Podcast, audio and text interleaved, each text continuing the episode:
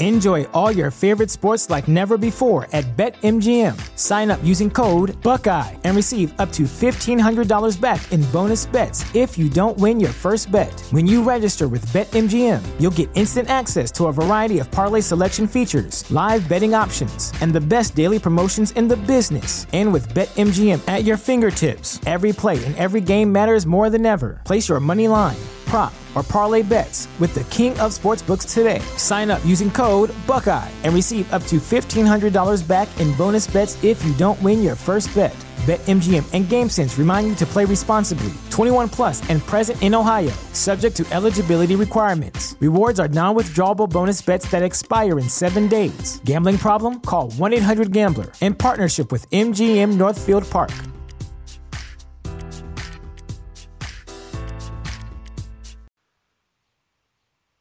Hey, this is Mitch from Huntington Beach, California, Surf City, USA.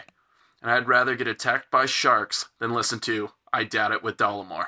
The following broadcast may contain free thinking and open minded discussion, ideas, skepticism, and adult subject matter. Topics will be discussed using adult language, sometimes gratuitously. Get ready to move the conversation forward. This ain't your granddad's news and comment show. This is I Doubt It with Dollemore.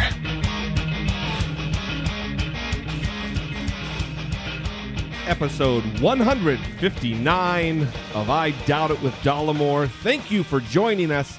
I am your host, Jesse Dollemore, and sitting across from me, the busy bee, Brittany Page. I hate it when we start the show and I'm reading online things, the, the news while we're starting the that show. you'd like to include. yeah, and I see something like a headline that says Donald Trump talks about the sweatiness of opponents Marco Rubio and Mike Huckabee, and I'm Really? just like, oh, we need to get this clip. There's actual audio of it. There's a video playing underneath the headline, so I Oh don't know if it's God. related, but this is this always happens. It's just the news is constantly filled with good stuff. Well, what happens is, it like last time on episode 158, we had such a full show. It, it- I forget to even drop the phone number or get to any of the, you know, the the housekeeping type things that Right. we do. So, without further ado, let me do that. 657 464 7609 is our voicemail line, at which you can leave a voicemail fewer than three minutes. All of this is stuff that I say all the time. So why aren't you saying it more eloquently? I don't know. Interesting. You can also email a voice memo from your smartphone to I doubt it at dollemore.com. Of course, we are on Twitter, I doubt it podcast. We are individually on Twitter at Dollemore and at Brittany E. Page. And uh, we have a Facebook page. I haven't done this like since like maybe the first 30 episodes. hmm So I, you know, sometimes it's worth doing. Also, go rate and review the goddamn show on iTunes or wherever you listen to podcasts. I don't know where else they'd review the show. Maybe Stitcher has a has a review feature. Anyway, I'm uh This is getting laborious. I'm uh, no, I'm getting to it now. Kind of bothered today. yeah. Well, the Pope is in country. He's in Washington D.C. today, and the media. There's you can't. I, I couldn't watch any news today because it's all Essen of the Pope's deed. Um, it is. and I watched his service today. He had a service. Yeah, like uh, did his little Catholic, you know, pageantry, and there was a choir that sang. Mm-hmm. And you know who's in the choir that I saw? Who? Newt Gingrich's wife. Really? Yeah, fucking weird, right? Callista, I think her name Yeah, is. Yeah, Callista. Callista Gingrich. I almost said Calista Flockhart because It's the only Callista, you know? yeah, and it just rolls off the tongue. I went to high school with a Callista, with to school with a Callista. Anyway, I've been bothered all day, the goddamn all over the place, because I don't want to watch the Pope. I don't want to watch about the Pope. I don't want to watch the media just laud praise upon this guy. And also, even liberals, even like liberal, because you know he's a big global warming guy now, and he's said things about you know you can be atheist and you know who's he to judge Mm-hmm. and all you know the different things that he said that are relatively askew from the standard positions of the Catholic Church. But I- I commented on someone's Facebook status today, and they were they were well juxtaposing him against Republicans because of capitalism. And I said, look, you can laud all the praise you want on this guy until there's a single conviction of the hundred, one of the hundreds of child rapist priests, I won't be satisfied. I'm not going to give this guy a bunch of praise for having done nothing about the epidemic of child rape in his organization. The Well- organization he leads. Well, he also, you know, is still in opposition of birth control. Right. and that is the most beneficial tool that a woman can have to get out of poverty or prevent them from going into poverty, right? Preventing the birth of a child and then they have to take care of that child and it results Right. in a cycle. So he is against that. Now, that seems like a pretty archaic thing to be against at this point. It's 2015 and I understand the history of that belief, I guess. No, I don't. Why did I say that? Um and well, you understand. You don't agree with it or understand that it's logical, but you understand the history of it. That it's Right. It's born out of you know, their their specific mythology. Right. So we can talk about the positive things that Pope Francis believes and proclaims, but there are still these major problems with Pope Francis. So I think lauding so much praise on him is kind of odd. Well, it's for me. It's like comparing who's the better guy, Ted Bundy or Jeffrey Dahmer. They're both terrible people.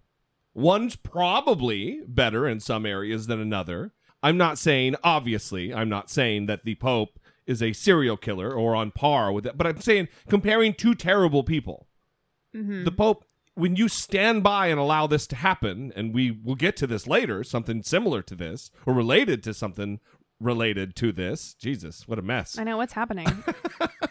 But uh I'll I'll kind of argue with you, and I I won't say that I think he's a terrible person. Uh, that's a little excessive, I think, but I understand your point in that he isn't doing what he needs to be doing. do do good people stand by while thousands of children languish in the pain of their their their rape that they had to suffer through?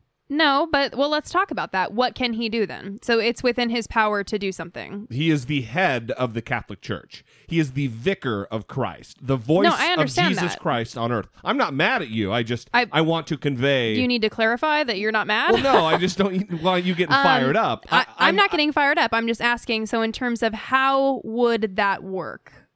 He he just has unilateral control to go in and and say out of here, you're out. He's the head of state. The Vatican is its own country. So it doesn't have rules. He can just walk in and and He- do whatever he wants. he's the voice of Christ. I can't imagine that he, Well- he can't set up he can set up tribunals like he did, but what has that tribunal done? If he can set them up, he can certainly make some progress happen. It's not like our system. It's not a democracy. He's he's in charge. Okay, so he can walk in and take care of biz, and he's not taking care of biz. He's not taking care of biz. But he Just- could walk in and take care of biz. Yes. Uh, well, the way I understand it, yes, and also his predecessors. How did they take care of biz? No, I know. They shuffled. They, they had the power to shuffle priests from parish to parish. They had the the the the, the ability to guide that process. So the reverse should be true. So yeah, I, I just it bothers me a lot, and it bothers me a lot that everyone now that he's he's waving his shiny object over here in his left hand about global warming and uh, you know who am i to judge? Uh, i'm the pope. Uh, everybody's looking over here while in the right hand nothing is being done about the outrages of systematic child rape in the catholic church. This is this is kind of you know a little bit heavy for our normal intro it took a turn for the worse brittany It really did. And it would be nice if the Pope would listen to this and then take your advice since he can walk in there and do whatever he wants. I believe he can. Well, I'd like an expert on the Catholic Church to call in 657 464 7609.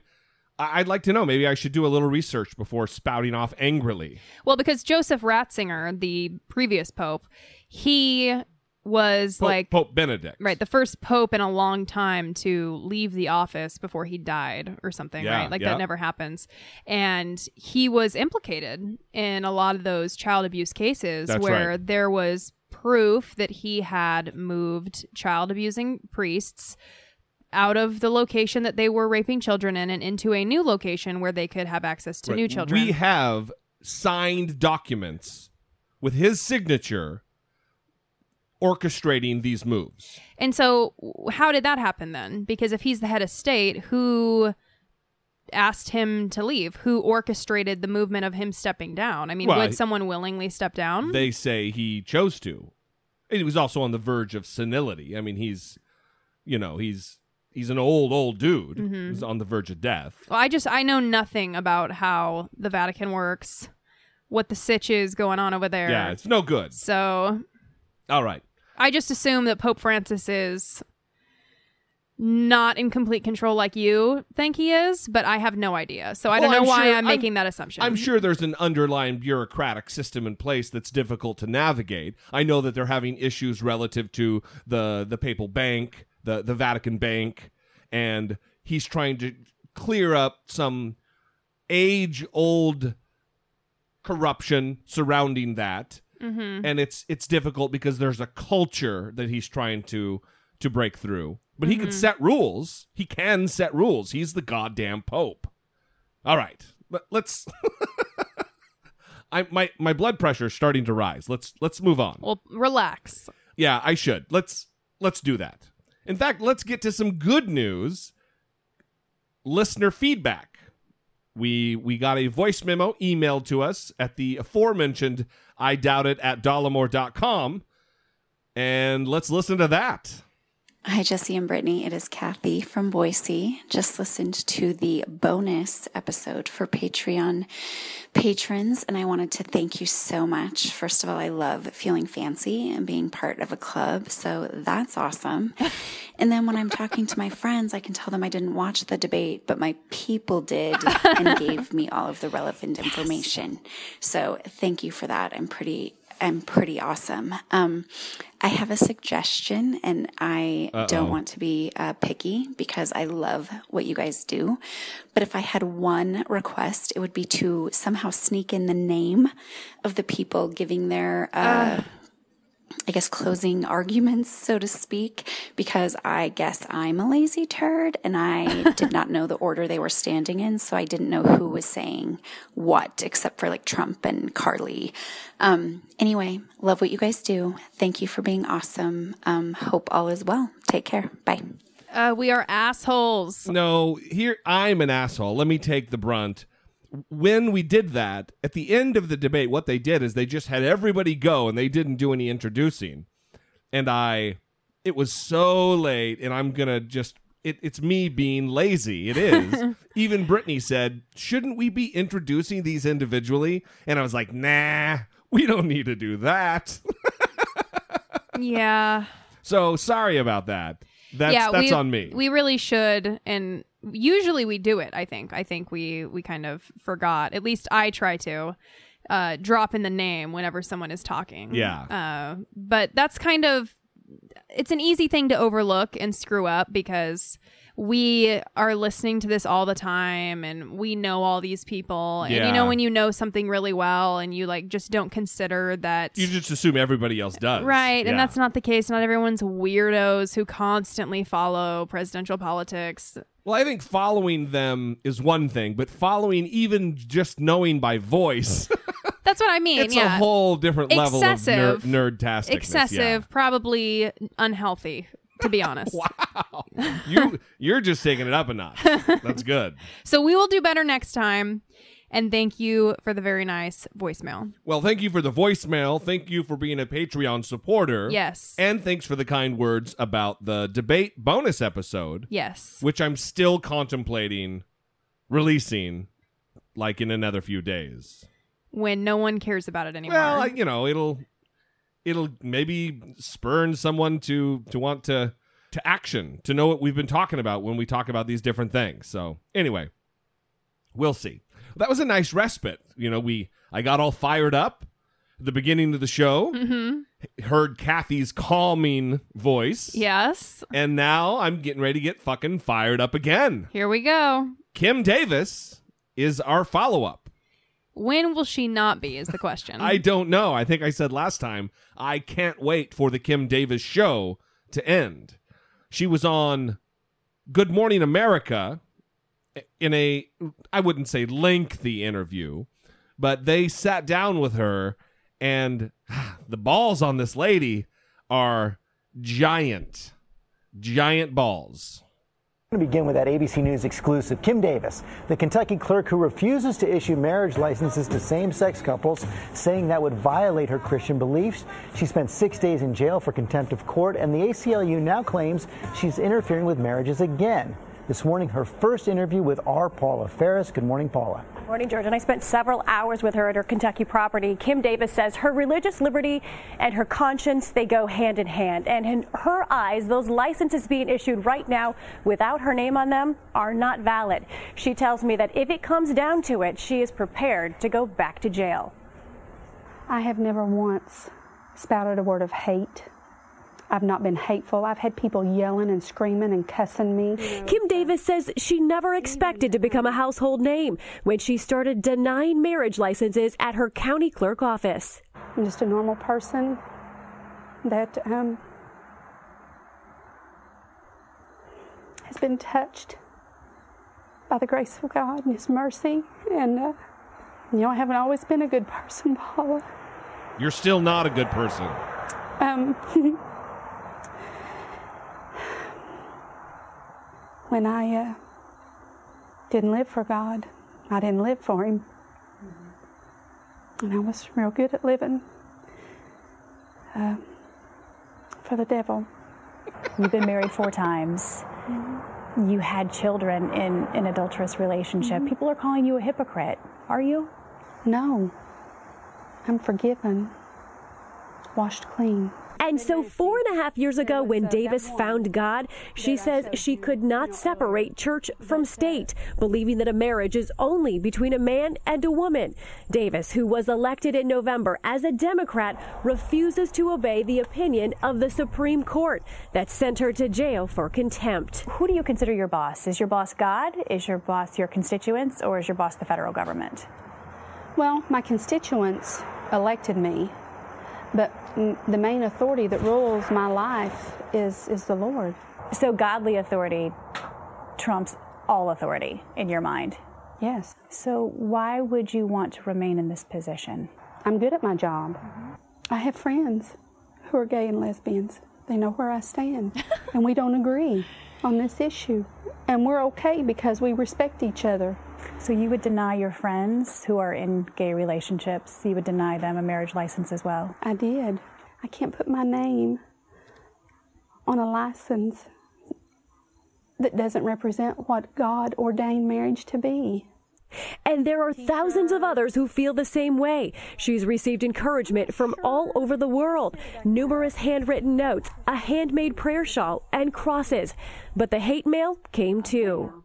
Very vulgar. I've been called Hitler. I've been called a hypocrite. I've been called a homophobe.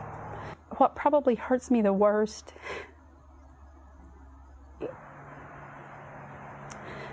that my God does not love me or that my God is not happy with me. That I am a hypocrite of a Christian. Davis was released from jail after being behind bars for six days, greeting the public at an emotional rally, even getting the attention of presidential hopeful Mike Huckabee. Now back at work, she's still refusing to put her name on any marriage licenses, forcing her deputies like Brian Mason to take over those duties. Well, now Brian is signing all of the marriage licenses. Your name is not on those licenses. In your mind, are they still valid? They're not valid in God's eyes, for one. And, um, you know, I think the authority I have given no authority to write a marriage license. They did not have my permission. They did not have my authorization. One of the voters who finally received a marriage license said that he finally felt human. That was a direct quote. He was in tears. People will question why is your moral conscience, Kim, more important than someone else's happiness? I don't think dignity is guaranteed in the Constitution. I think dignity is something that you find within yourself. I feel really sad that um, someone could be so unhappy with themselves as a person that they did not feel dignified as a human being until they got a piece of paper. I, I mean, there's just so much more to life than that. And this is really just the beginning for many clerks across the country. I am told by Davis's counsel that clerks in over five states are also seeking exemptions, like Kim Davis. They do not want their names on these gay marriage licenses. And there have George. been new complaints, and she sounds pretty defiant there. So she is prepared to go back to jail? She says she's prepared to, to go back to jail. jail. She is digging her heels in. Okay, Paul, thanks very much. Fascinating stuff. You're going to have a lot more this morning on The View. Yep. I'm sure it'll be a lively discussion on The View mm-hmm. about It will this. be. I mean, there's no way to shake it. This lady is a, t- a terrible person. She's deluded. Well, I mean, I don't know. I get so uncomfortable with it, how you just call everyone a terrible person. I mean, she's not doing good things, right? She's, right. she's doing terrible things. She's not a terrible person. She's just a person who frequently oppresses and does terrible things. Right. Well, what's what's interesting to me is she talks about how she isn't angry, that everyone's being angry against her, but again, I know I always come back to this, that video when she's denying those couples a marriage license and Right. they say on whose authority are you doing this and she says on God's authority through like a very angry, Right. hostile manner. She's angry. And she she's not acting that way in this interview, but she is. Speaking of the interview, could have they walked like maybe 50 paces off of the busy highway before they started doing the fucking interview with the cars barreling by? Apparently not. Uh, They, there's no place in all of Rowan County that's not right next to a highway. Apparently, they didn't want to Ugh. invest too many resources in the Kim Davis interview to, you know, rent a space out or something like that. Maybe go inside her office. Yeah, they just said, you know, we'll just stand out here in front of this road. That's fine. Get it together. Good morning, America. Pull over Come right here. This is a great space. Jesus. So anyway, I, the, the the saga continues, and it is looking like um, she could, like we talked about last time, very well face more jail time. So I don't know if we talked about this last time, but this is the reason why she could be back going back to court. When she returned to work after being in jail, she confiscated the marriage licenses and replaced them. The new licenses say they were issued not under the authority of the county clerk, but quote, pursuant to federal court order. That's right. So she said that this accommodation preserves her conscience while also granting licenses to same sex couples. But this is her interfering. She also, there's another element to this that we briefly touched on, and I wasn't so aware of it or understanding of what she did, and I didn't want to speculate. But she also took off on Brian Mason. It doesn't say deputy clerk. There's also Rowan County doesn't appear on the forms. It's it's Brian Mason, notary public. So she's changing multiple things. Right. So it looks as though if by just a, a, a, your layman observer who wouldn't know this is a county form, they would just think that this notary is the one who issued the marriage license, which is not legal in I don't know anywhere where just any notary can can f- fire off a, a marriage license for a couple. Mm-hmm. So that's why they're saying that under Kentucky law, these might not be valid.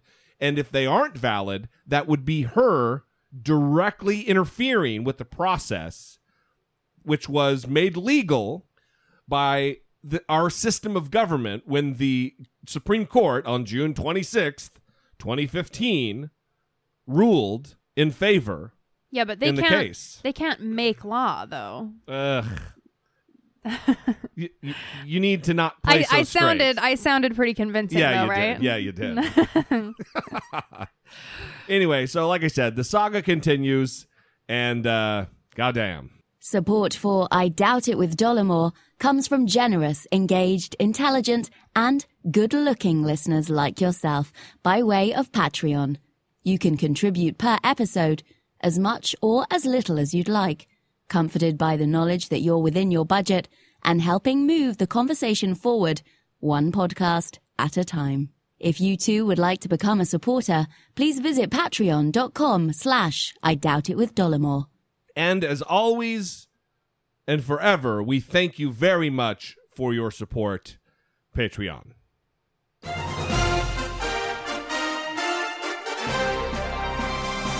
Dollemocracy 2016, facing down pessimistic politics with realistic optimism.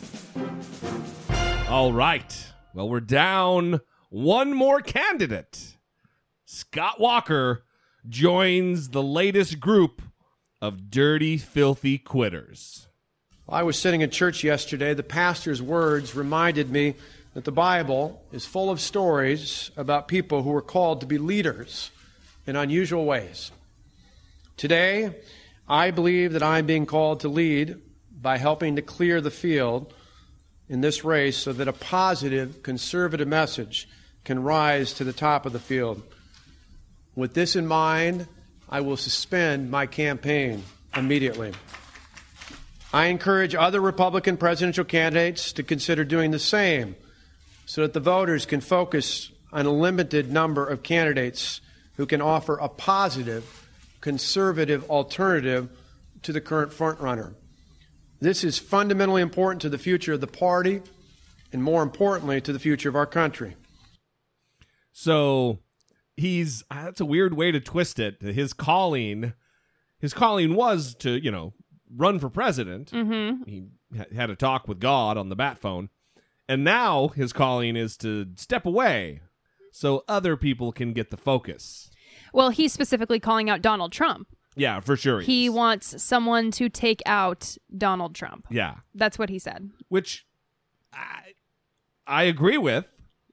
I just and it's nice to get a nutter out of the race. At least now all of our current candidates have college degrees.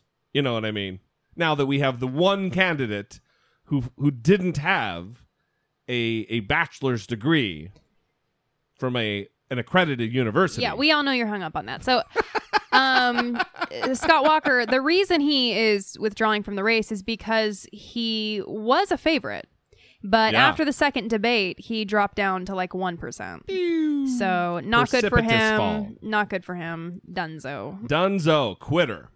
So the other thing in the news this week is that Ben Carson, he, goddamn, this guy, Ben Carson, as we talked about last time, was on Meet the Press and was asked about the dust up with Donald Trump and the Muslim thing.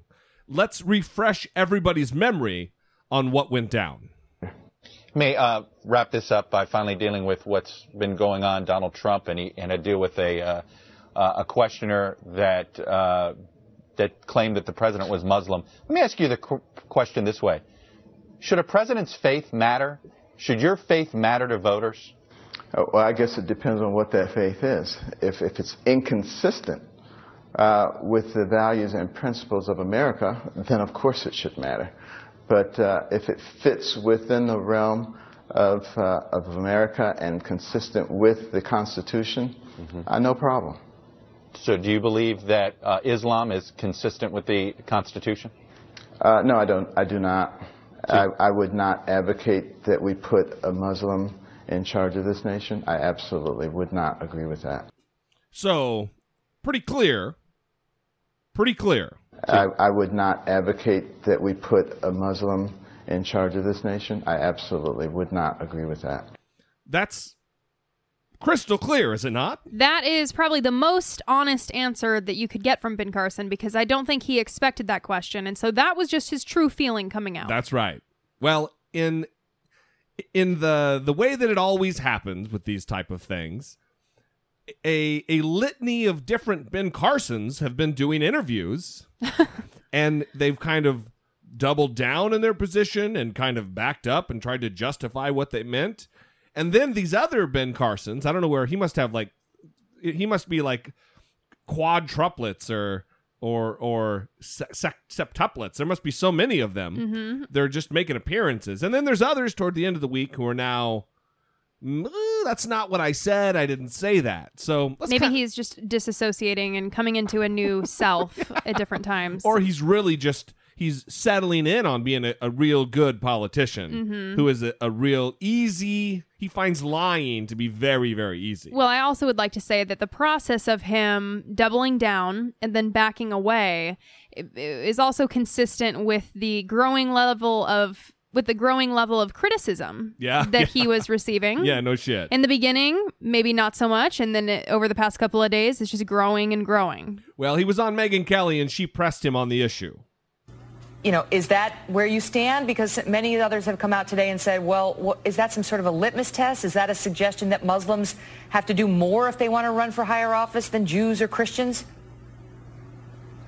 Well, bear in mind, in the uh, standard corpus juris of the authoritative uh, uh, doctrines of Islam, Yeah, right. What? you cannot separate church and state.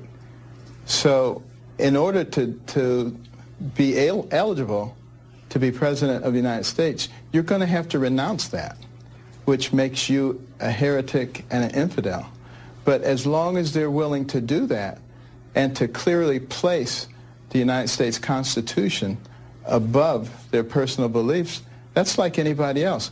Bear in mind, if there was a Christian running and that Christian wanted to establish a theocracy, I would not support that person either.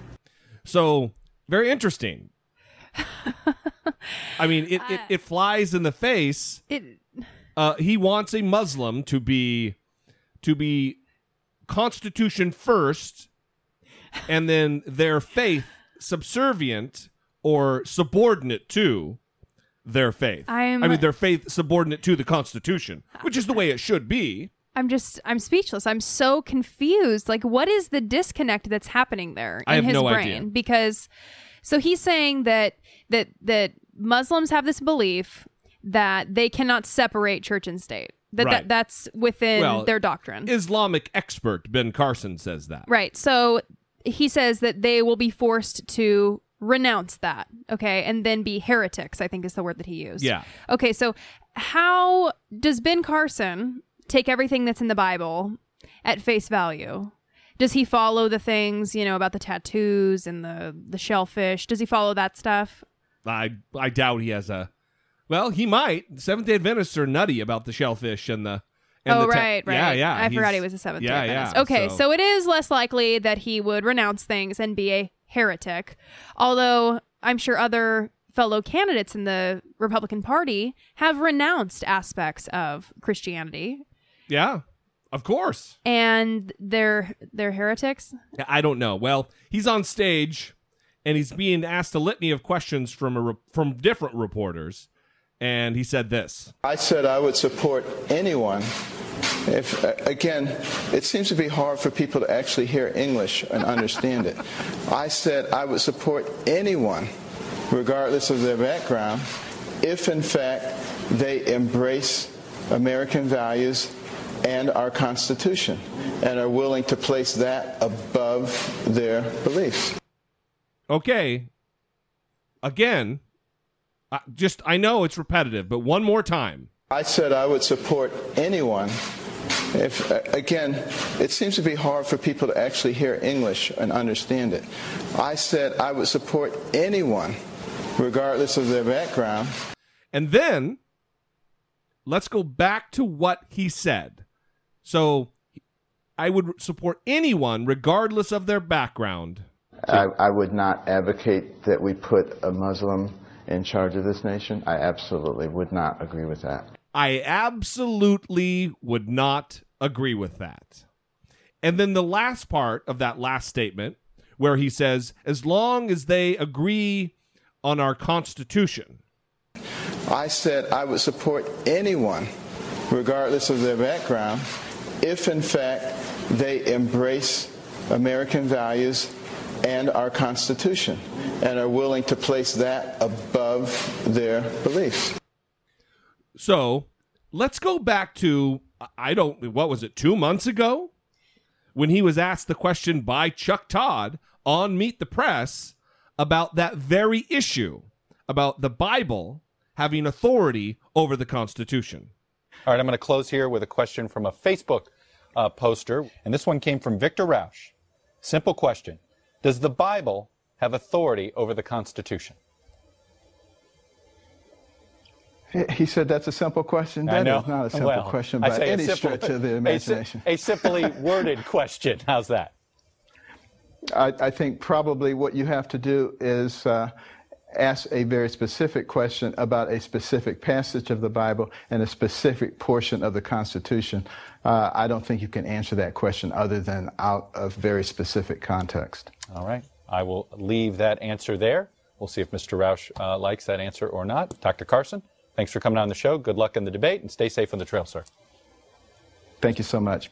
So there you have it. He, if it's a Muslim, as long as they're willing to put the Quran and Islam secondary to the Constitution, he's a okay with it. But when asked the same question only months ago, this isn't years ago before he codified his his political stance. This was just a couple months ago. But when that same question is asked of him, he he vacillates and he can't come down with an actual answer. So I was wanting to comment on what he said in terms of people might not be able to uh, speak English. Did he say speak English very well or yeah, understand right. English? Understand English. Because I think what the problem is is that what he says is recorded, and then it's hard to really uh, forget what we heard when we listened to the recording. I think that's what happens. So I don't think the English is the problem. I think it's the fact that you're on tape saying what you said, and Yeah. Well, it's just a weird confluence. Well, that leads us to, and I, I gathered several clips of Ben Carson saying stupid things. oh, great! Because if you don't cover them in the clips, I have a list of quotes. Oh, do you? yes. Well, it starts with that Bible Constitution one, which is ridiculous. The Constitution, obviously, is has authority over the Bible, or the Bible doesn't really play a role because the Constitution is our form of government. It's our our cornerstone. Our it establishes the rule of law. It's what we base things on. Anyway, here's um here's Ben Carson from not so long ago. Think about Nazi Germany. Most of those people did not believe in what Hitler was doing. Yep. But did they speak up? Nope. Did they stand up for what they believed? They did Very not. few. And you saw what happened. And if you believe that the same thing can't happen again, you're very wrong. He's he's conflating Nazi Germany, the government of Nazi Germany and the terrible policies therein to our government and that we are in a position to be very susceptible to that type of thing. It's completely ridiculous. Here's another. And we need to look at our history and we need to understand our history. You know, I am a little shocked, quite frankly, uh, looking at the AP course in American history that's being taught in high schools across our country right now. There's only two paragraphs in there about George Washington. George Washington, believe it or not. Little or nothing about Dr. Martin Luther King. A whole section on slavery and how evil we are. A whole section on Japanese internment camps and how we slaughtered millions of Japanese with our bombs. A whole section on how we wiped out American Indians with no mercy. I mean, I think most people, when they finish that course, they'd be ready to go sign up for ISIS. I mean, this is this this is what we're doing to the young people in our nation, and you know we have got to stop this silliness. We have got to stop, you know, crucifying ourselves. Have we made mistakes as a nation? Of course we have. Why? Because we're people, and all people make mistakes. So his solution is to not teach history. Yeah, just ignore it. Have we done bad things? Yeah. But we don't need to talk about it anymore. Yeah. Those those things that he listed absolutely need to be in curriculum. The, slavery was a terrible horror in our country. It is a black mark. It is horrible. And it needs to be taught. Uh, Japanese internment camps. Ah, yes. Whoa. It absolutely needs to be remembered so we don't repeat those types of fucking mistakes. I'm glad you added that on because the Japanese intern- internment camps and then yes was a Oh. little Uh, Yeah, right. a little come on now. And then also the millions of Japanese that we we killed with our bombs. Uh, we didn't kill millions of Japanese for one thing. Maybe he needs to pick up one of those history books that he's he's uh, railing against. Well, it would be AP history, so it might be a little tough for him. Right, right, right. The neurosurgeon, and then also the Indians that we slaughtered without mercy, which is also true. We didn't treat Indians well at all. I mean, he's effectively saying if people know the true history of the United States, then they will want to go sign up for ISIS. I mean, that's what he's saying. It's- yeah, no, that's ex- no, no. He It- just it's said- not figuratively. That's exactly what he's saying. He just said, if you know the truth about America, then you will want to sign up for ISIS. That's what he said. right. Th- Yeah. It, listen, this guy's number two. No, or he's number, number three. three. He's number three now, but close. Yes. He's a close third. He's close to number second. Number two. All right. Moving on. I want to move on quickly to the issue of what's going on with the Veterans Affairs scandal at the moment. There are those who say what's happening now is also a preview of what we might see once the Obamacare system is fully uh, in place in this country. Sure. Do you say that so? Do you agree with that p- point of view? I think what's happening with the veterans is a gift from God to show us what happens when you take layers and layers of, of bureaucracy and place them between the patients and the healthcare providers. Uh, did you hear that? That the, the crisis in the veterans healthcare system right now, where people are dying, waiting to be seen, that is a gift from God, Brittany. Well, yeah. God has gifted America with this crisis that thousands of veterans and hundreds maybe are dying Mhm. while waiting for critical care. Oh, thank you, Jesus. Uh, they're dying. Thank you for, for shining a light on this problem of bureaucracy and government. What a fucking animal. And then, of course, before my heart rate gets too high, this little gem. You think being gay is a choice? Absolutely. Why do you say that? Because a lot of people who go into prison go into prison straight, and when they come out, they're gay. Science. It's science, Brittany. Yeah, it is. Well, here's another. You know, Obamacare is really, I think, the worst thing that has happened in this nation since slavery. and it is, in a way, it is slavery, in a way, because. Obamacare is slavery, Brittany. Because it is making all of us subservient to the government. and it was never about health care, it was about control. And that's, that's why. You know what else happened since slavery, Brittany? That was would probably be worse than um, Obamacare. Let's hear than it. Then the Affordable Care Act. Let's hear it. Um, Japanese internment camps. The merciless way we dealt with the Indians. Mhm. Those are just two off the top of my head that are worse than Obamacare. Mm-hmm. Uh, this No, they're not. so, do you have more that you're going to play? Oh yeah. There's one more. One more. Uh, maybe I should have played it first because it's a little closer to the timeline of when we talked about Kim Davis, but here it is. I will continue to defy the PC police who have tried in many cases to shut me up. You know, I actually find them pretty amusing, you know. I mean, I still believe that marriage is between a man and a woman. And They're cheering it. You know, because because I happen to mention that nobody gets to change the definition of marriage and mention some other categories, they said Carson said that gay marriage and bestiality are the same thing. Well, that's preposterous. Of course, they're not the same thing. Anybody who believes that is, is a dummy. But anybody, but anybody who believes somebody who says that somebody said that is a dummy. You know, that's the problem, okay? And then, of course, gay people should have the same rights as everyone else. Huh? But they don't get extra rights. Oh. They don't get to redefine marriage.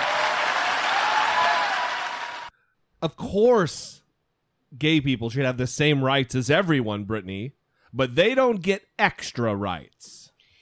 So my new thing is when people say that uh, God defined marriage as between a man and a woman in the Bible.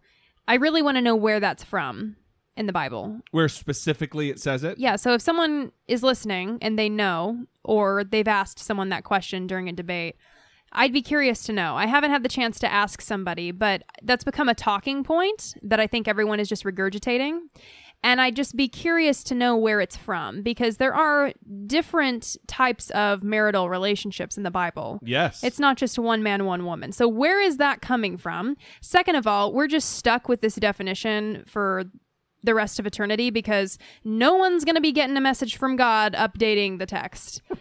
And if they do, no one will believe them. So And no one got a message in the first place because it's all fantasy. Yes, it's all I'm mythology. just I'm working within the context of the sitch that we have. Okay, I want to get to a quote now, if that's okay. Yeah. So Ben Carson. Did I miss one? Clearly, I missed one. Otherwise, you wouldn't have one to get to. Yes. So Ben Carson said in an interview on Sunday that whoever takes the White House should quote be sworn in on a stack of Bibles, not a Quran. Uh, goddamn. You, you know what they should s- swear on is maybe a stack of constitutions. A stack. I don't know why you'd need a stack, by the way. I think one would be sufficient. No, you need a stack. Is multiple Bibles more powerful than one? Yes.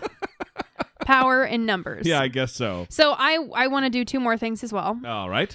So, Ben Carson's comments about a Muslim president. I just want to review the Gallup poll that came out this this year and show kind of where Ben Carson fits with the rest of Americans, right? So, this survey, between now and the 2016 political conventions, there will be discussion about the qualifications of presidential candidates, their education, age, religion, race, and so on. If your party nominated a generally well qualified person for president who happened to be blank, would you vote for that person? Now, Muslims, 38% said would not.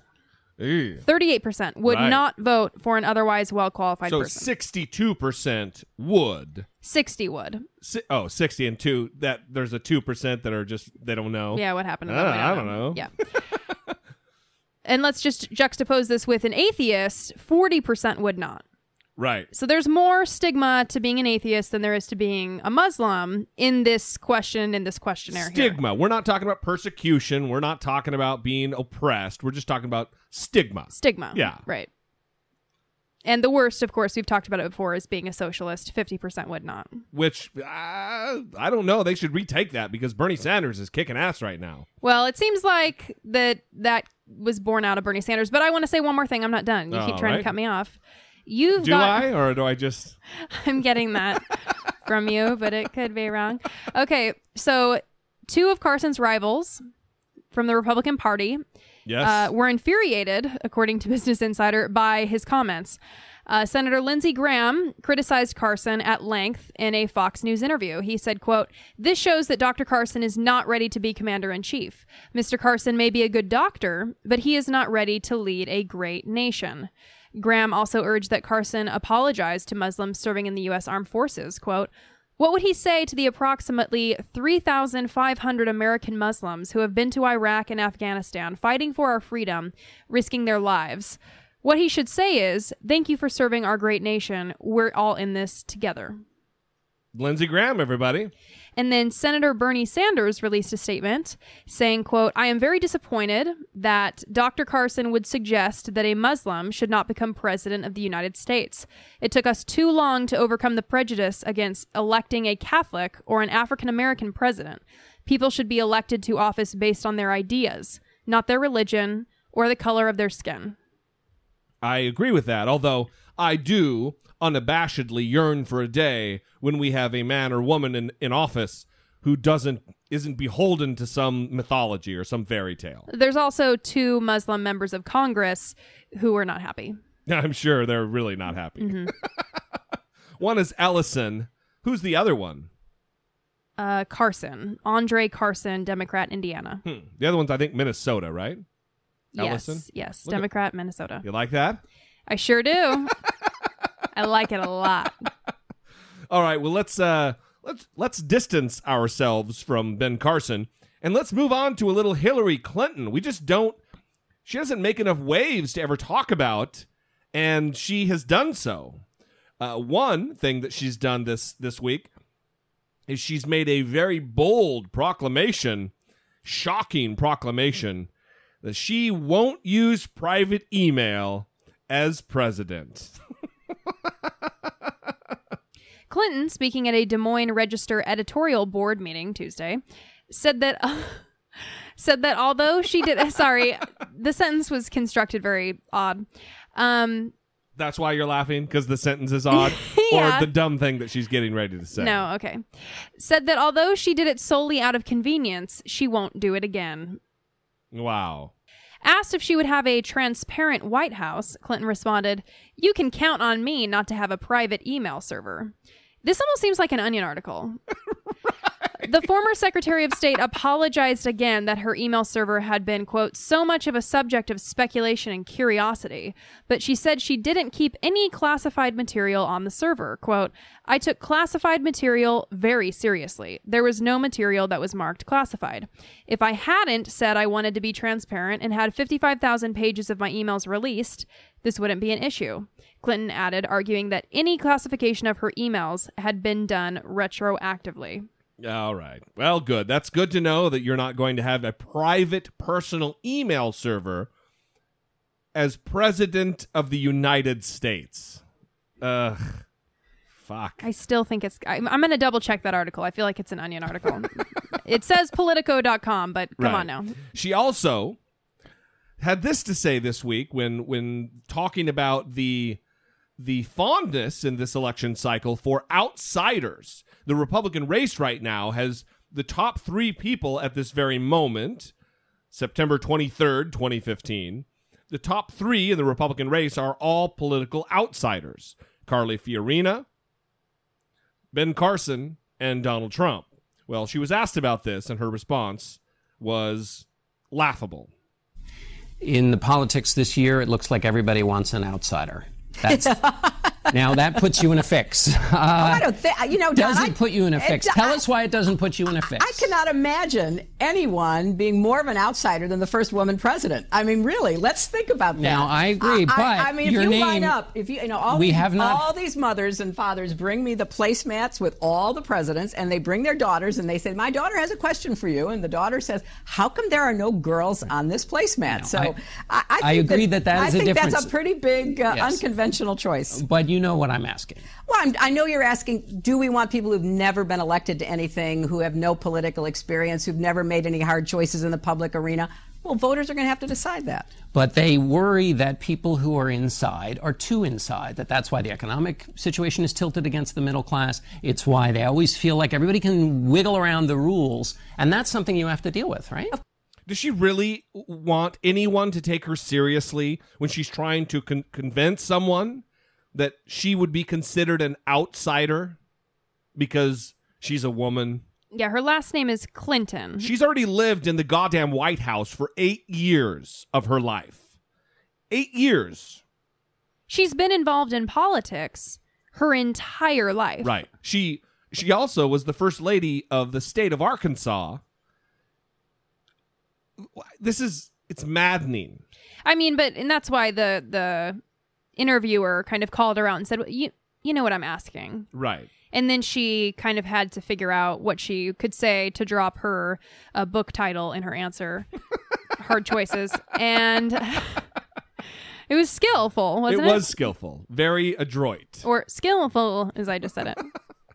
anyway, uh, it's it, I I I think I really think she might be a sinking ship here. It's the problem is is I just don't see Biden jumping in the race because it's so late in the game. I mean, it might happen, but it's an outside chance as far as I'm able to muster, you know, any intellectual analysis of it. So it looks like the first CNN Democratic primary debate is on Tuesday, October 13th. That is right. Here we go. Democrats coming up, and the moderator will be Anderson Cooper. I'm glad it's on Tuesday too because it gives us enough time to put out a Patreon only episode. we don't have to turn around and do it that same goddamn night. Yeah, that was rough. Ugh. Well, was it rough? Who went to bed right away? It what it was rough. Super tough, huh? Yeah. Yeah. I can't imagine. I can't I, I can't imagine staying up until it's light outside editing and, you know, doing the the hard heavy lifting part of the the job. I, Okay. I just can't you know what? that. I had to stay up until however late that was, like 3 Mm, a.m. mhm. Then I had to get up and do all of the Oh, litany yep. of things that I have to do. yes, you did. Yeah. All right. Let's move away from politics. A prick. And let's talk about this former hedge fund manager, Martin Shkreli, who bought a pharmaceutical company and the rights to the marketing rights to a certain drug. At, when he bought the drug or the, the, the, the company, or when his company bought the rights to the drug, the cost was $13.50. It's called Daraprim. Daraprim. And he immediately raised it, not in steps, but immediately raised it from $13.50 to $750, which is a 5,500% increase. And this is a drug that's used to treat critically ill infants and AIDS patients. because it has to do with the immune system. Well, the the internet went goddamn nutty over this, justifiably so. Finally, finally, outrage is well directed, and well, this is an interview. I, I guess we'll just we'll we'll spill the beans. They've re retracted their position on the price increase, and it's gone back to its original price. But here's an interview of him trying to justify this price gouging of ill people. The reaction, uh, particularly when you read the papers today, has been quite critical of this move. So why? Well, you know, we needed to uh, turn a profit on the drug. This drug was being sold by uh, uh, several different companies. It came as a package Mhm. uh, in a lot of companies. No one really knew, even knew that they owned it. And the price of the drug was Right. It was originally what it GlaxoSmithKline, was, right? It's been passed around a little bit. It's, Okay. it's Glaxo, then Core, then Impax, and now us. Okay. And we're the first company to really focus on this product. And I think that's a great thing because ultimately uh, the companies before us were actually just giving it away almost. You know, the price that they were pricing it at was uh, the price. Thirteen fifty. Yeah, thirteen fifty, and you only need uh, less than hundred pills. So uh, you know, at the end of the day, the price per course of treatment to save your life was only thousand dollars. And we know the, these days, What modern a pharmaceuticals, problem. cancer drugs can cost hundred thousand dollars or more. Rare disease drugs can cost half a million dollars. Mhm. Daraprim is still underpriced relative to its peers. But but my understanding was that to actually produce this pill, what cost only a dollar? It costs very little to make Daraprim. Okay, so then how are they losing money if they were selling it at thirteen fifty? The cost of production is not the only cost, right? So you have distribution costs, you have uh, obviously FDA costs, you have manufacturing costs that not are just included by the cost of goods sold for the pill itself, the ingredients, but also the people that make the pill and make sure that it's made to specification. Those costs have increased dramatically over the years. So this product was But, dr- but dr- dramatically up five thousand percent to seven. they're not five thousand percent, but they they were this drug was doing five million in revenue, and I don't think you could find a drug company on this planet that could make money on five million dollars of revenue. Is the way that he says cost extremely slimy to anyone else? Uh, it's this guy is skeevy as fuck. the way that he talks, it just, ugh, no. Here, here's the thing: we've looked into this guy, and he's he's a dirtbag. This guy is a he harasses not only former employees, but he harasses via Facebook th- their families and their teenaged children. He That was actually a business foe that he was harassing. it was a guy who used to work for him that no longer works for him, but now was a foe, but a former employee. The guy. He also is one of these like rich kids of Instagram who flies in his private jet and takes a picture from the jet of his yacht. I mean, he's he's uh, he's unconscionably skeevy.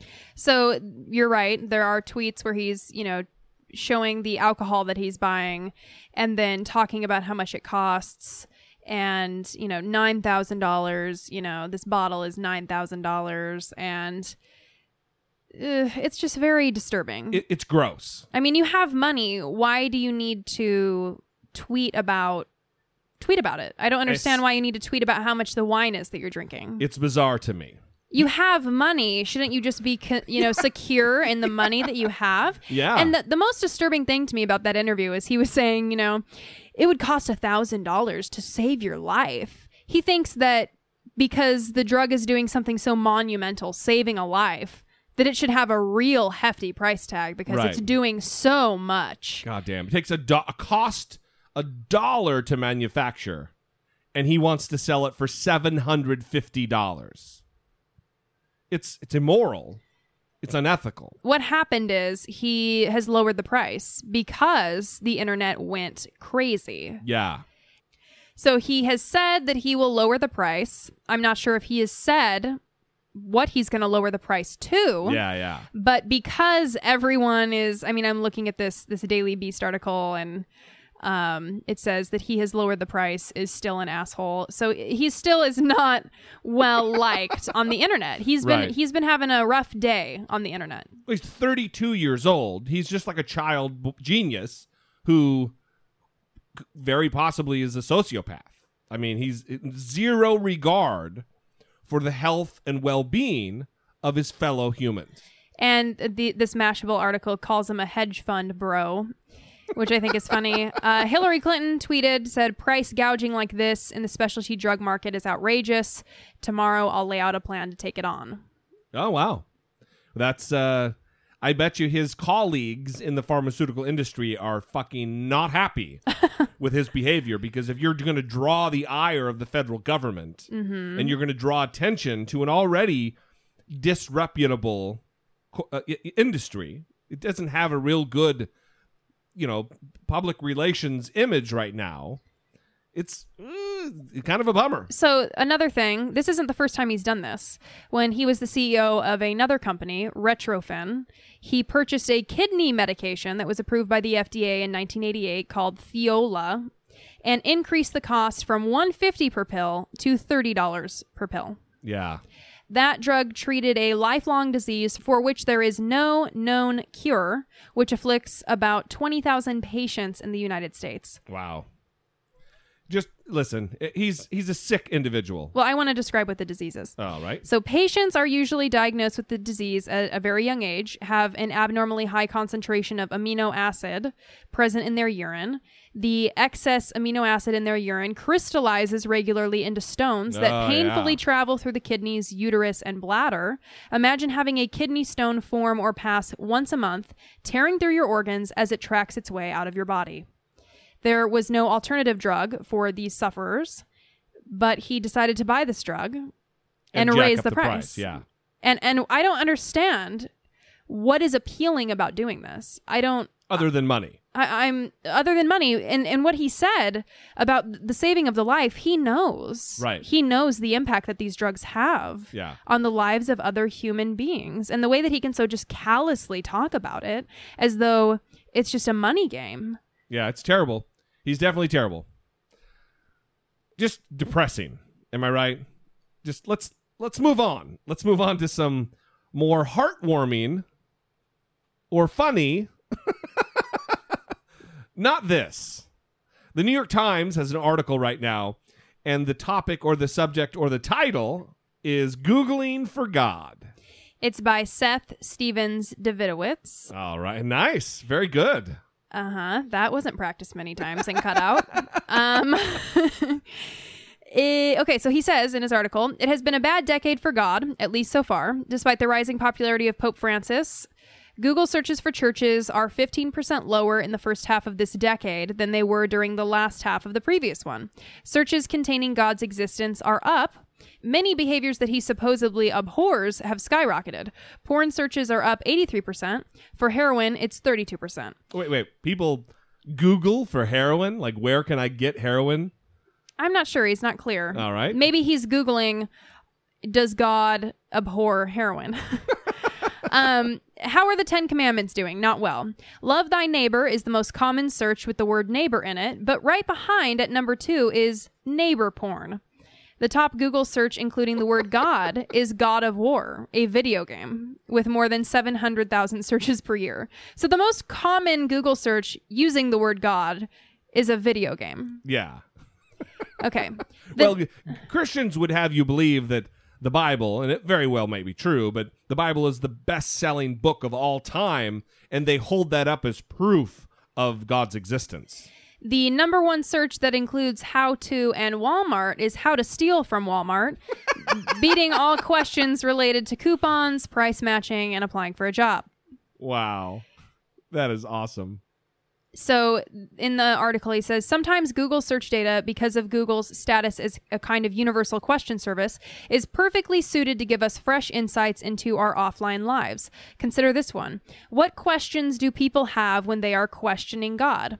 People may not share their doubts with friends, relatives, rabbis, pastors, or imams. They inevitably share them with Google.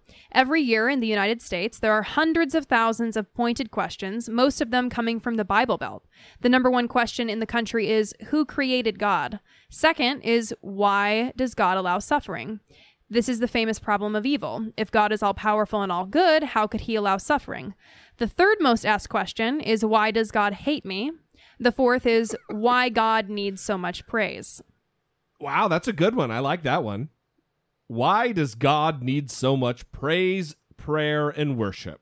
So he also wrote, oh, it's interesting that it um, those questions are most prominently coming from the Bible Belt. Yeah, no kidding. So he also writes, we can correlate religious doubts to the geography of suffering. Where there is more pain and unhappiness, are people more likely to ask why God allows suffering? The answer is no. Places with lower life expectancies and more poverty are more religious and thus have more questions about religion in general. But the questions in hard luck places are not tilted toward the problem of evil, relative to other concerns searchers have about religion. The proportions are the same. Not only is who created God the top question nationally, it is also the top question in every state. Oh, wow. Some religious people, most famously Job, have asked why God has made their lives so difficult. Now we have evidence on what challenges elicit such questions. What is the most common word to complete the following question? Why did God make me? Number one is by far ugly. Oh, the other sad answers, not good. He says in the article, the other sad answers in the top three are gay and black, Huh. Wow. and then short, stupid, and fat. so people So are typing these things into Google. That's coming out of Alabama or Mississippi. I don't know where it's coming from, but people are typing in, "Why did God make me stupid Fat, short, and short and ugly. and gay and black?" That's really sad. It is sad. It's very funny in some ways, but it's it's it is a bummer that people they need to understand rather than it's just, you know, a happenstance of genetics. They believe that there is some supernatural, mystical, mythological creature or being that actually had a hand in making them this with the specific with the specific genetic predispositions that they have. hmm It's that that's a bummer. Well, so this article's fascinating. I'll be putting it on the Facebook page and the Twitter page, like with we do with all the links that we discuss on the show. And there's plenty more to learn about what people Google where it relates to God. Yeah, it's real good. All right, let's wrap it up with a little bit of this.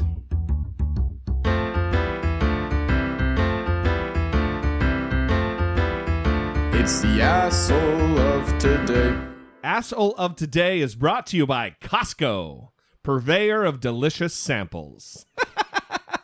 So in Burbank, California, Yeah, almost home. there was a bit of a shakeup A in the kerf- Costco. A kerfuffle, if you Mhm. will.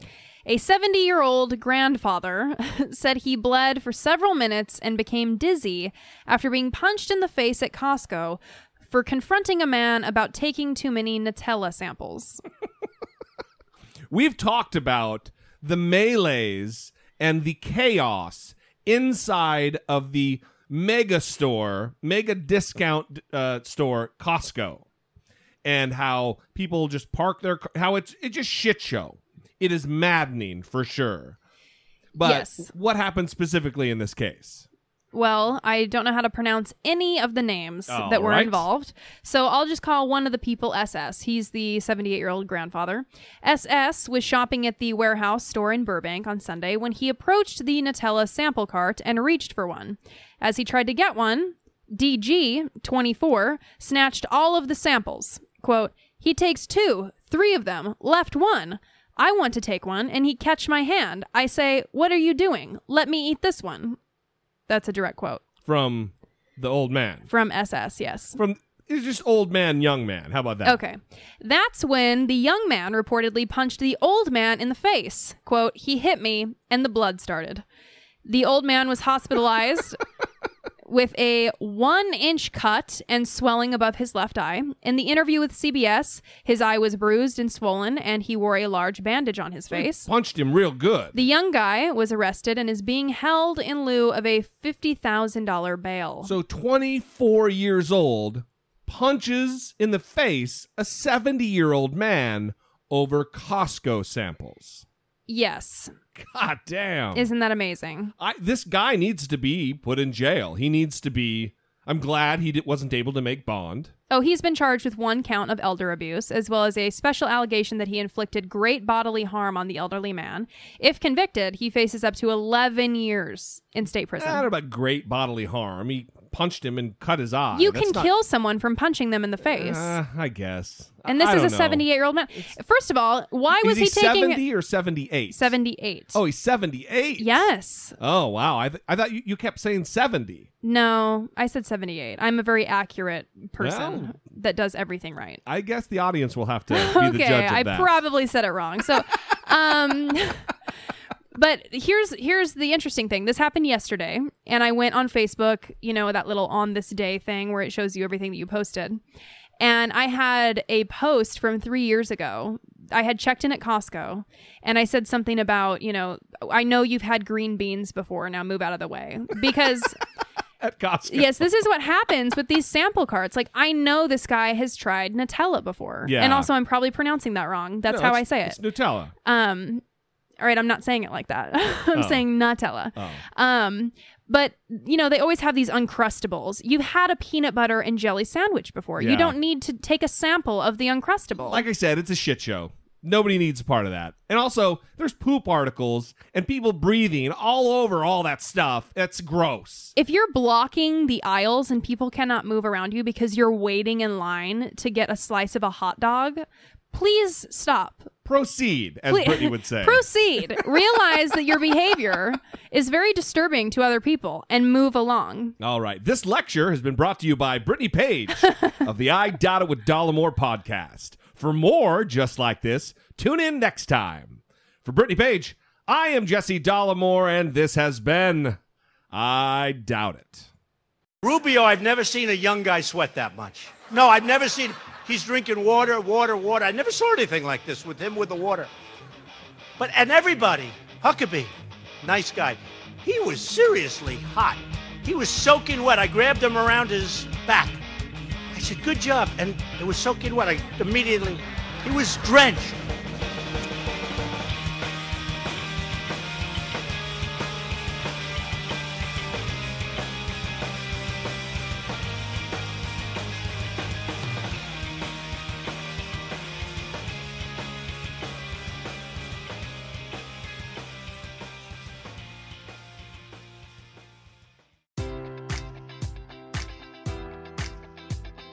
Enjoy all your favorite sports like never before at BetMGM. Sign up using code Buckeye and receive up to $1,500 back in bonus bets if you don't win your first bet. When you register with BetMGM, you'll get instant access to a variety of parlay selection features, live betting options, and the best daily promotions in the business. And with BetMGM at your fingertips, every play and every game matters more than ever. Place your money line prop, or parlay bets with the king of sportsbooks today. Sign up using code Buckeye and receive up to $1,500 back in bonus bets if you don't win your first bet. BetMGM and GameSense remind you to play responsibly. 21 plus and present in Ohio, subject to eligibility requirements. Rewards are non withdrawable bonus bets that expire in seven days. Gambling problem? Call 1 800 Gambler in partnership with MGM Northfield Park.